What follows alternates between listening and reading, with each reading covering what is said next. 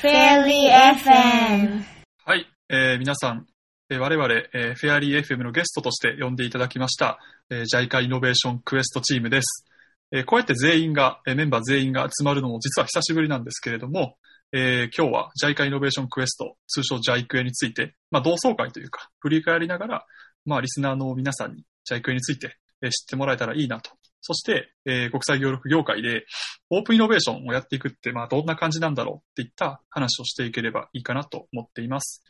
えー僕たちは JICA 職員、えー6名からなるチームなんですけれども、まずはあの自己紹介していこうかなと思っています。じゃあトップバッター、斉藤さん、お願いします。はい、えー、斉藤と申します。今、あの、JICA のトルコ事務所で勤務していまして、1月からこっちに来ています。どうぞよろしくお願いします。はい、ありがとうございます。パチパチパチってやってますね。はい。えーじゃあ次、前田さんお願いしてもいいですか？私は去年の7月からネパールに赴任しています前田です。よろしくお願いします。はい、ありがとうございます。じゃあ、山井くん、お願いします。はい、山江、はい、山江と申します。市は、えー、JICA の本部で、東京の本部で働いています。よろしくお願いします。はい、ありがとうございます。じゃあ、お次は、こうたけさん、お願いします。はい、高竹です。と、ジャイクエが終わった直後ぐらいから産休育休に入って、今ちょっとお休み中です。よろしくお願いします。はい、ありがとうございます。えーそして私、ハチリと言います。えー普段はパレスチナにあるパレスチナ事務所というところで働いているんですけれども、えー今、日本に帰国しているところです。えっと、あとですね、我々5名の他に1名ちょっと残念ながら、本日は参加できない人がいるんですけれども、えー金田さんっていう方も含めて、えー計6名チームでやっています。えー皆さんに楽しんで聞いていただけるように、あの楽しい話をしていきたいなと思っています。よろしくお願いします。お願いします。お願いします。お願いします。Fairy FM はい、ということで、じゃあ、それから、えー自己紹介はこのあたりにして、えっ、と、本題に入っていこうかなと思っていますが、まずはちょっとまあ聞いている人もですね、じゃあ行くえっていきなり言われてもようわからんってことだと思うので、まあ、なんかどんな取り組みなのかっていうのを、えっ、と、じゃあ誰から聞いていこうかな。前田さんからちょっと話してもらおうかな。めっちゃパニックってるけど、前田さんいけますか？どんなはい。事業かっていうえっ話を。はい、おはい願いします。と、出してもらう気満々すぎて油断してました。えっと、ジャイクエというのはですね、私たちと、あと、金田さんが、え？うまく説明できない。えっと、我々が若手3年目の時に、もっと国際協力をいろんな人たちと一緒に柔軟な考え方でいろんな技術や点を結集して作っていったらもっと面白い世界が見えるんじゃないかということでいろんな人と国際協力を競争していくために始めた国際協力を作るオープンイノベーションのプラットフォームです。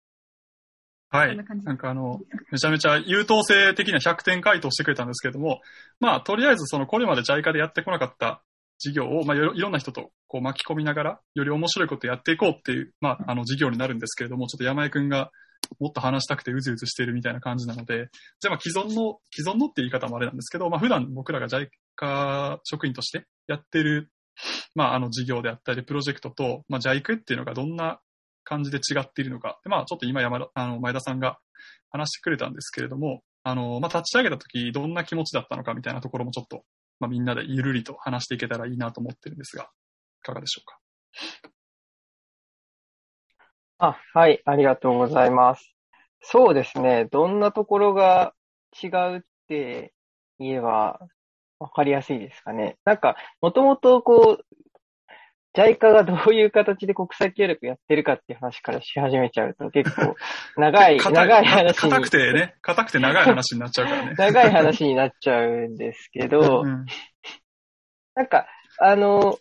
まあ、やっぱりこう、あの、結構ですね、JICA っていろんなことをやってるんですけれども、こういろんな、あ例えばあ人材育成とかですね、資金協力とか、あやってる中で、こう、そういう制度ありきで、ある意味、こうんうんう、おどんな協力をしていいかっていうことを考えてる面があるんじゃないかなとかですね。やっぱ、うんうんあとは、当然ながら公的組織ということで、こう、あの、税金をこう、使う立場として、いろんなこう、ルールとか手続きを、あの、きちんと、こうやっていく中で、その、こう、発想に、えー縛られすぎている面が一部あるんじゃないかっていうところがあるのかなというのが、まあ、当時こう、この5人で話していたことだったと思います。うんうん、そうよね。なんか、JICA の事業で言うと、こう、例えばアフリカで活躍する青年海外協力隊の人たちとか、あとはこう、まあ、アジアの国々で大きなインフラプロジェクトを支援したりとかって、結構そういうイメージをパッと持つ人、実は、実はまあ、それすらも知らない人もたくさんリスナーの方にはいるかもしれないんですけども、まあなんかそういったこう、なんていうんですかね、まあ我々政府機関だから、そういったこうカチッとした、まあもちろん JICA 自体もカチッとしてるんですけれども、カチッとした事業のイメージが強いと思うんですけど、まあこれまでその、まあ JICA の歴史って長いんですけど、あの、そういった枠に必ずしも囚われない形で、なんかこう途上国に利益するものってできないかなっていうのが我々の根底にあったような気がしますけど、なんか斉藤さんがちょっと私もなんか話したろうかなみたいな顔してるんで、斉藤さんにも聞いてみましょうか。お願いします。あ、はい。えっと、なんか立ち上げた当時の思い、人によって違うかもしれないんですけど、私個人的にあったのは、いろいろな過去の、あの、先人の方々の経験を、とか、あの、踏まえて、いろいろな成功体験があって、それを踏まえた新しいプロジェクトとかも結構やってるんですけども、やっぱり SDGs の時代で課題とか、あの問題が本当に多様化している中で、まあ、今までやってきたことを似たようにやるだけで本当に課題解決になるのかなっていうのも思いもあったかなと思います。そういった時に自分たちで考えてるだけじゃ解決策が思いつかないと思って、やっぱりいろんな人を巻き込んで、えー、こう、アイディアを作っていきたいっていう思いが根底にあって、オープンイノベーションってどうだろうっていうふうに、あの、思ったのかなっていうふうに思います。そうよね。やっぱりこう、なんていうか、ともすればこう、なんていうかね、前例踏襲主義になりがち。まあ、どこの、ね、組織も結構そういうとこあるんかもしれないけども、やっぱりそういうところからのこう、脱却というか、で、まあ、僕たちだけで考えても面白いものってできないから、まあ、そのね、某、バンゲ、某バンゲリオンの某の監督も言ってたけど、やっぱりその自分たちで考えてるうちは面白いもできないっていうのは本当にその通りだと思うので、やっぱりそこからこう一つ、こう、thinking outside box じゃないけれども、ちょっと違う人の視点も入れてみようかっていうところで、まあ、これまで実際その国際協力にあんまり関わったことない人も含めて、あの、一緒にその国際協力について考えてみようっていう、そして真剣に事業化について取り組んでみようっていうのが、やっぱりこう、僕らの売りというか、そこはやっぱり面白いところなんじゃないかなと思っています。はい。フェアリー FM! で、ちょっと、こうたけさんも、もしかすると眠たくなってきてるかもしれないので、僕が話を振らないと。なんかこう、実際やって、やってみて、こうなんかこういうところが、なんか、面白かったとか、こういうところが逆に大変だったな、みたいなところって、こうたけさん的にはなんかありますか？もうだいぶ前だから忘れちゃった。そうですね。最近働いてないから、ちょっと頭いいことを喋れるか不安ですけれども。別に頭いいこと喋らなくてもね、全いや、なん然。かあの、もともと JICA をやる前の私の仕事って結構大規模なあのプロジェクトの仕事が本当に多くて、こうね特にこう入校してまだこう4年目とか3年目とかそのぐらいの時って自分で何かを決めて自分でこうやり方考えて自分で進めるっていうこの一個一個のプロセスをこう毎回何かしら上司にちゃんとしっかり確認してかなりガチガチに固めないと何もできないっていうような仕事がほとんどだったので、あの、本当こう個人の体験として、やっぱりこうんううん。若手が主導になって進めていくプロジェクトっていうのに関われたっていうのは本当に、あの、やってよかったなって思うところはありますね。なんかこう責任も自分でちゃんと持たなきゃっていう思いがすごく強いので、こううんうん。細かいところまでいろいろ調べたり、一つ案内出すにしても、やっぱりこう、かなり一言一言重く感じる部分があったりとか、そういう意味でこう、あの、いつもやってる仕事とスケールは違えど、こう、思いっていうのはすごく強くできたかなというふうに思います。うんうん。なんかやっぱりこう、ね、その、大竹さん自身もなんかよく話してたけれども、これやっぱりリスナーの皆さんも結構共感していく、特に若い世代のリスナーの人って共感してくれるのかなと思ってるんですけど、なかなかこう自分たちで、こう社内、まあ、特に大きい組織だと、何かを企画して、こうどんどんどんどんその意思決定を取って物事を始めようってするときに、なかなかやっぱ、けれども、その最初の取っかかりがなかなかこう、まあ、見つからないみたいなところがあるんじゃないかなと思ってるんですけど、なんか、この僕らがそもそも JICA の中であんまりこう、なんていうか、そもそも社内企業、社内企業、そのアントレプレナーシップの方の企業うん。をしようとしてきたっていうところで、結構その大きな組織で、その企業、社内企業っていうのは、こうハードルが高いなって思う人もいると思うんですけど、なんかその辺、こう僕らが、こうなんていうんですかね、始めた時どういうふうに思ってたかとか、いうところもちょっと聞けたらなと思ってるんですけど、どんな感じでした、そうですね。なんか、本当に、まあ、もともとこう、社内コンペみたいな、あのが出てきたことにまず驚いて、それでこう、みんなで何かやろうっていうふうにこう考えたのがきっかけだったと思うんですけど、でやっぱり、なんかこう、まあ他の大企業のあの人たちもそうなのかもしれないんですけど、なんかでも同世代で結構外で起業とかして活躍してる人たちっていうのをこう見ていて、なんとなく悔しさみたいなのを僕自身は感じてたかなと思って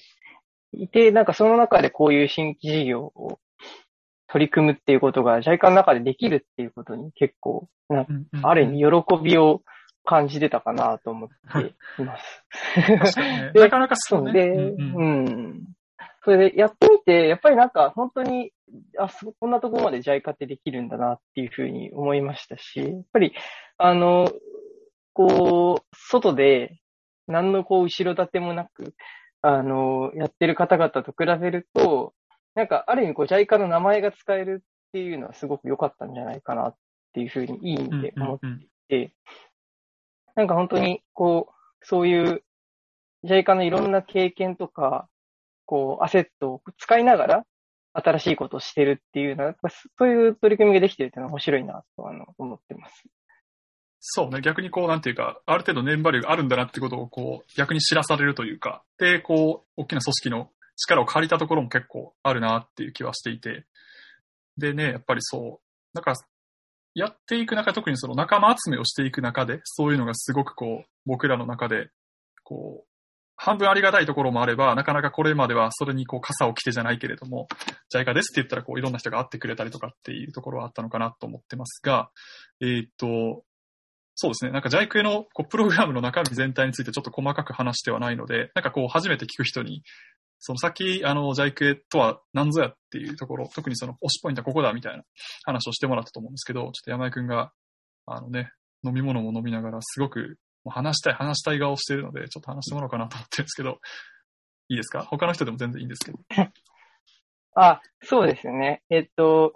そもそもどんなことをやったかっていう話だと、ね、3ヶ月で、あの、チームを作って、とにかく新しいアイデアを、国際協力のアイデアを作ってくださいっていうプログラムを、オープンイノベーションプログラムをやりました。JICA の中の人からも職員を選抜して、で、JICA の外のいろんな企業に勤め、企業とか団体に勤めてる方々を呼んできて、その人たちをこう、6人チームぐらいですよね。6人チーム作って、えー、1年目は食と健康、食と栄養、農業みたいなところの SDG ゴール2のをテーマにして、こう、とにかく3ヶ月、あの自由に新しいアイデアを考えてください。で、それでこう3ヶ月後に、まあ、あの、コンペみたいな感じで、えー、発表してもらって、えー、優勝者を決めるみたいな、そういうプログラムをやりました。そうね。その1年目はやっぱりその食と栄養っていうことで、こう、とっかかりやすい。その外部の人もとっかかりやすいし、まあ、JICA 職員も、その、例えば農業セクターやってる人とか、その栄養セクターやってる人とかもいたと思うんですけど、まあそういった人たちも、こう、外部の人と一緒に、こう、新しい視点を得ながら、一緒にこう、アイデアを練っていく。3ヶ月でど真剣に作っていくっていうのが、こう、やっぱり推しポイントというか、これまでなかったことじゃないかなっていうふうに思っています。はい。で結構出てきたアイデアもかなりこう、アウトプットとしてかなり面白いものが出てきたと思うんですけど、なんか皆さん、これ、これがすごい印象的だったみたいなのありますか？なんか私はこれ、すげえ面白いなと思ったみたいなのがあれば教えてほしいんですけど。みんな黙っちゃった。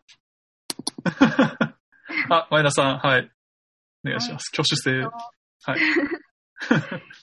ぱり初年度、2019年度優勝したタジキスタンチームのタジキスタン風映え皿はすごく面白いアイディアだなと思っていて、うんうんうん、なんかプロダクトとしては普通のお皿なんだけれども、ね、なんかそれをどういうふうに作っていくかっていうそのプロセスがなんかタジキスタンチームの人たちみんなタジキスタンのこと全然知らない中タジキスタンの人にアンケートをたくさん取ってタジキスタンの人が意外とパーティー好きで油を取りすぎていて若者がその食生活を変えたいと思っているというようなところに気づきを得てでそれを叶えるような皿を作ったっていうのがすごく面白かったなと思っていてなんかタジキスタンチームの皆さんのタジキスタンへの愛がどんどん深まっていくのがなんかすごく素敵だったなと印象に残ってます。確かにね、なんか、その、参加者の多くの人にとっては、なんかこう、聞いたこともない国っていうのも、ちょこちょこあったと思うんだけども、なんかその中でこうね、あの、僕もすごいなと思ったのが、その、チームの人って結構みんなこう、キャラが立ってる人たちが多かったと思うんやけれども、うんこう、馬力がすごかったというか、なんか僕らやったら、こう、前例がこうあって、あの、途上国の課題とかってこういうものがあるから、なこういう人たちを組み合わせてこういう案件を作ろうとかっていうのがあるけれども、そもそもじゃあタジキスタン人に直接聞いちゃおうって。で実は映え皿っていいんじゃないとか、そういうこう、なんていうか、仮説からスタートして、それをこうグイグイグイグイこう深掘りしていって、ものにしていくっていうのは、なかなか僕らが普段こう経験してないことなのかなと思ったりして、それはすごいタジキスタンチームのね、皆さん見てて面白いことだったなと思っています。なんか他に、なんかね、こういう、私は実はこういうチーム、このチームのこれが良かったみたいな。あとなんかこうこういうところが意外とこう、ね、僕たちこう、場を提供する側やったけれども、これ面白いなみたいなのがあればお願いします。じゃあ、コウタケさんか斉藤さんあたり言っときます？じゃあ、えっと、さんパス。はい、斉藤さん、じゃあ、斉藤です。斉藤さんお願いします。なんかあの他のチームも全部すごくて、あの他にスリランカとブータンとペルーとマダガスカルで、あの、なかなか皆さん行く機会がないかなと思うような国を、ね。あの、うんう対象に、と特にタジキスタンなんかみんなどこって感じだったと思うんです聞聞いたことまずねえわ、みたいなね。どこにあんねん、みたいな。そっからね。からそう、そういったとこ国を対象にしても、本当皆さん、あの、自分の割り当てられたチームのファンになって、あの、最後迎えてくださって、うんうん。で、ブータンなんかだと、えっ、と、シャメリコメンドっていうアイディアが出てきたんですけど、はいはいはいありましたねはい、あのーこう、ブータン斜面が多くて、えー、で、えっ、と、なんだっけ、あのーん？斜面、斜面を、斜面を 喋ってね。そうそう斜面を取って、斜面を喋ってね。斜面を取って、えっ、と、栽培にあの適する斜面を分析する？っていう。逆かな？その斜面に適切、まあ、適している作物こを、こその、カットね、ここカットね。絶対、絶対ここ使うから、絶対使うから。はい。これ絶対怒るから。あの、怒るじゃない、絶対使うから。それからその、斜面で撮った斜面を見て、あの、適切な作物を、こう、アプリがね、あの、紹介っていうか、リコメンドしてくれるっていうのが、あの斜面リコメンドっていう、そうそうそう。あの、アイディアだったと思うんですけど。ありがとうごはいざいます。なかなかねそうそうそう。そうで、そあの、そのアイディアが出てきた背景が、あの、そういうのを本当にもうプロ、プロみたいな専門家の、ジャイカの専門家の人がいて、その人の、こう、知見を、もうみんなで使えるようにしようっていう、こう、背中から学ぶっていうものを、こう、みんなが使えるようにしようみたいなところから出てきていて、あその思考自体がなかったなって思ったのは私的にはすごい面白くて、なんかこう、専門家その人がいるから、これ、このプロジェクトができる。この人がいないから、このプロジェクトができないみたいな感じで考えがちだった自分にとってのすごい衝撃だったんですよ、うんうん。それは面白かったですね。なんか経験値をね、その言語化したり、そのなんていうか、プロダクトに落とし込んで、まあアプリケーションっていう媒体だったと思うんですけど、それをこうね、落とし込んでみんなが使えるようになるっていうか、まあ将来的には多分それの専門家がいなくても回るようになるっていうのが多分途上国にとってはいいことだっていうのが、まあ JICA 的な考え方になるかもしれないんですけど、あると思っていて、それをこうね、アプリケーションって形で落とし込んだっていうのがすげえなってみんな思ったところだと思うんですよね。はい。はい。っていう感じで、前田さんがもうちょっと話したそうなんですけど、どうぞどうぞ。全部のチームのアイディアが見れるので、ぜひご覧ください。あ、ね、そうそうそう。YouTube にね、掲載されてるんで、多分、これを関心持ってもらった人はすぐアクセスできるような形で、はい。かっこいいコンセプトムービーもありますんで、ぜひごそうそう覧ください。そう。それこそね、あの、こうたけさんとかが頑張って作ってくれたコンセプトムービーというか、我々の PV が、プロモーションビデオがあるので、お暇な方は、ぜひね、こんな感じかって僕らが多分こう話してるよりも、2、3分でパッて見た方が、絶対こう、ああ、こんな感じなんやってね、分かってもらえると思うんで、いいかなと思います。はい。で、多分ね、すべてのチームのすべての、あの、アイディアについて話していきたいところなんですけど、まあ時間も限られてるので、なんか僕たちはやっぱりそのチームの一員っていうよりも、その場を提供するというか、こういったアイディアコンペ、まあアイディアソンみたいなところを、まあ作って、それで皆さんにこう最大限、なんていうんですかね、能力とか持ってるアイディアとかを発揮してもらう場を作ってたと思うんですけれども、なんかやっぱりこう、さっき山井くんがちょっと言ってくれた、その JICA ならではの難しさみたいなのもありながら、こうやってて、あ、これ結構実際大変やったなみたいなのが、多分リスナーの人も聞いてみたいかなと思ってるんですけど、まあみんないろいろあると思うんですけど、はい。あの、なんか、あればここでちょっと語ってもらいたいなと思ってるんですけど、小竹さん眠いですか？大丈夫ですか？眠くないですよ。眠くないですか？大丈夫ですか？記憶をすごいね、掘り起こしていたところで。なんだっけな、そうみたいな。ね。いや、でもすごい印象的だったのは、あの、合宿の場所決めがめちゃめちゃ大変だった記憶があって、そうね。あのねーやっぱこう、JICA って公共調達しないといけないじゃないですか。でも私たちは JICA をめっちゃキラキラなものにしたいっていう強い思いもあって、そこがすごくぶつかったのが、なんか場所決めは一つ象徴的なエピソードだったかなっていうふうに。ね、公共調達って響きで震え上がるよね。なんかね。その響きだけで強く、強い力を感じるよね。ね、なんかこう、安くていいところに行けっていう本部と、うんうんいやでも、この素敵なところがいいんだっていう私たちでかなりバチバチしたなっていう記憶が。そうね。そ、の、一般的な考え方で言うと、そのコスパみたいなところが結構出てくるんですけど、でもやっぱいいアイデアを出すためには、いい環境が必要でっていうところは絶対あると思っていて、もうちょっと山井くんが大好きな渋谷 QWS さんとかもあるんですけれども、そういったこう場の提供みたいなところに僕ら結構力を入れていて、それはなんかこれまでの JICA になかったことの一つじゃないかなと思っていて、やっぱりそのなんか人と、まあこのコロナ禍だから余計に思うことなのかもしれないんですけど、人と一緒にこう、なんていうんですかね、物事を考えたり物事を動かしていくって、意外とこう、なんていうか環境が与える影響って大きいんじゃないかなと思っていて、なんか僕たちはそれをこう、最大限提供する立場として、やっぱりそこのデザインっていうか、本当に言ってくれたキラキラしたものみたいなところって、すごいこう大事にしていきたいポイントなんじゃないかなと思ってるんですけど、なんか他にこういうところ、私もなんか言いたいなとか僕も言いたいなみたいなのがあればお願いします。なんかあの、仲間集めのところで、あの、ジャイカの名前があったから、あの、皆さん関心持っていただいたって本当にありがたい話もありつつ、やっぱりこう初めて、ジャイカの中でこれジャイカやったのは初めて、2019年が初めてで、うんうん。まあ他の方からすると、まあ、ジャイカは聞いたことあるけど、ジャイクって何ぞやな世界で、まあ私。たちも見せれるものもなかったので、うんうんその中で、こう、どうやってこのプログラムに協力いただく方、また参加いただく方を、まあ、JICA の中と外から得るかっていうのは結構大変だった覚えがありますね。そうね。やっぱりその、なんていうか、組織内で市民権を得るのもそうやけれども、そもそもその、なんていうか、僕らの商品として、これがいかにキラキラで、いかに、あの、美味しくて、いかに使いやすくてっていう手触り感もあってみたいなところを、こう、周りに分かってもらうためには、やっぱりこう、ね、成果がないとなかなかこう、あ、じゃあ乗ってみようかってならないし、やっぱそういうところは1年目の苦労としてはやっぱりあったよね。うんで、それをこう1年目やってみて、今年、まあさ、昨年度かな？昨年度2年目やってみて、で、今後また3年目続いていくようにしていきたいなと僕らも思ってるんですけれども、なんかこう今後、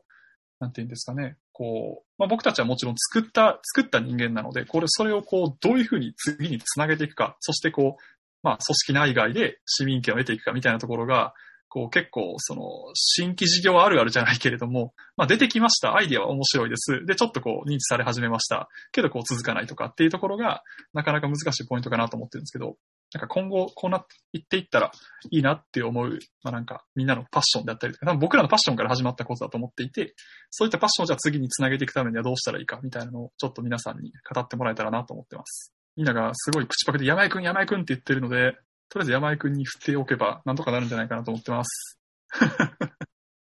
はい。すげえ、突っ張抜かれたみたいな。あまあ、そうっすね。あの、でもなんか今話聞いてて何が大変だったかなとかっていうのも思い出したんですけど、なんか、うんうんなんか伝説の夜ってあったじゃないですか。ありましたね、伝説のなん夜。はいか結構いくつかジャイクやっていく中でポインタトがーニングポイントがね。うんうん。ターニングポイント。一つは多分、あの、我々がいやった広島合宿があって、はいはいであとは、なんか8月ぐらいに、あの、一日中ジャイクエについて語る、あの、心底厳しかった、なんか、会議の日があって、そうね前後だったんだろ脳うみそがした。あの、新、みんな、みんなの脳みそが使い、使い果たされた時ね。はいはいはい。なんか、8時半ぐらいから11時ぐらいまでやったよね、あれ多分。やったね。なんかすごかったよ。で、やったね。そうそう、それもすごかったんだけど、あの、本当にな、なんていうか、その、で伝説の夜っていうのが、この外、このジャイクエが通った新規事業コンペ、社内コンペの、まあ、外部有識者として来られてた方々が、こう、あの、いろんな、こう、の、こうリソースパーソンつないでくださった、まあ、あの、会だったんですけど、で、なんか結構、僕はやっぱそういう、すごい本当に応援してくれる方が、外にも中にもいて、で、本当にそこから、あの、組織的なつながりにつながる、あの、個人からね。なるようなうんうん個人から組織につながるようなネットワークも作れて、で、それがなんか、あの、人がなくなったからとか、こう予算がなくなったから、みたいな感じで、こう、終わっちゃうのは本当にもったいないな、っていうふうに思ってですね。で、何が話したいかっていうと、うんこの、あの、それで私はその頃に、こう、もともと私も在外事務所、どっかの海外の事務所に行く予定だったのを、まあちょっと、なんとか日本に残りたいっていうふうにこう人事部に言い始めたのが、まあその頃で、うんうん。本当にこう、やっぱり、ひなんていうか、そういう、こう、いいものやってればいいかっていうのと、やっぱ誰がやってるかって多分結構大事なんだろうなと思ったので、やっぱりこう、その我々の5人のパッションを、まあ、できるだけ病が引き継いで、こう、つなぐ、他の次の人たちにつなぐっていうのと、こう、組織的にちゃんと残すっていうのに、こう、もう少し時間をかけた方がいいなと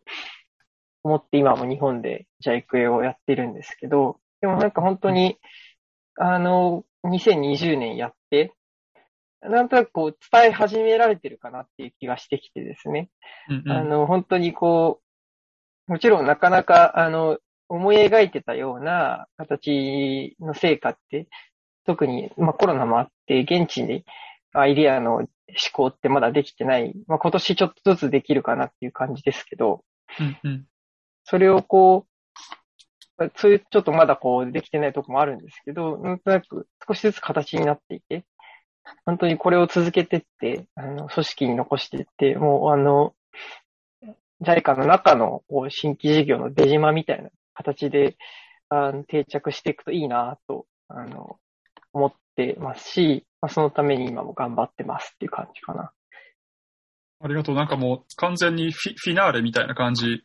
になってるんですけど、そう、そうそう、僕最初に喋るとそうなるんじゃないかと思ったけど、なんか、いやでもやっぱりそのなんていうか、二代目社長の苦悩じゃないけれども、その最初にやっぱり立ち上げたまではいいけれども、じゃあそこ次誰が繋いでいくんだっていうところで、まあ、僕たちは移動の中でよくたくさん海外事務所に行ったりとか、まあ、高竹さん育休に入ったりとかして、で、本部、東京に残って、この人的人脈みたいのを引き継いで、こう頑張ってくれたのが山井くんだと思うので、で、やっぱりその我々がまだできてないところで、アイディア面白いのが出てきたけど、じゃあそれが社会でどういうふうに実際生きるのか、途上国のためにどういうふうに生きるのかっていうところが、今後の僕たちのこう課せられたミッションというか、まあね、あの、船出はしたけれども、まだまだあの、海賊王への道のりは遠いみたいなところだと思うので、あの、はい。そんな感じで僕がちょっと、こうね、そのしょ、しょうもない火を使うとあんまりちょっと良くないと思いながらも、はい。えーっと、そういうふうに思ってるなっていうのが、今の山井くんのメッセージだと僕は思ってます。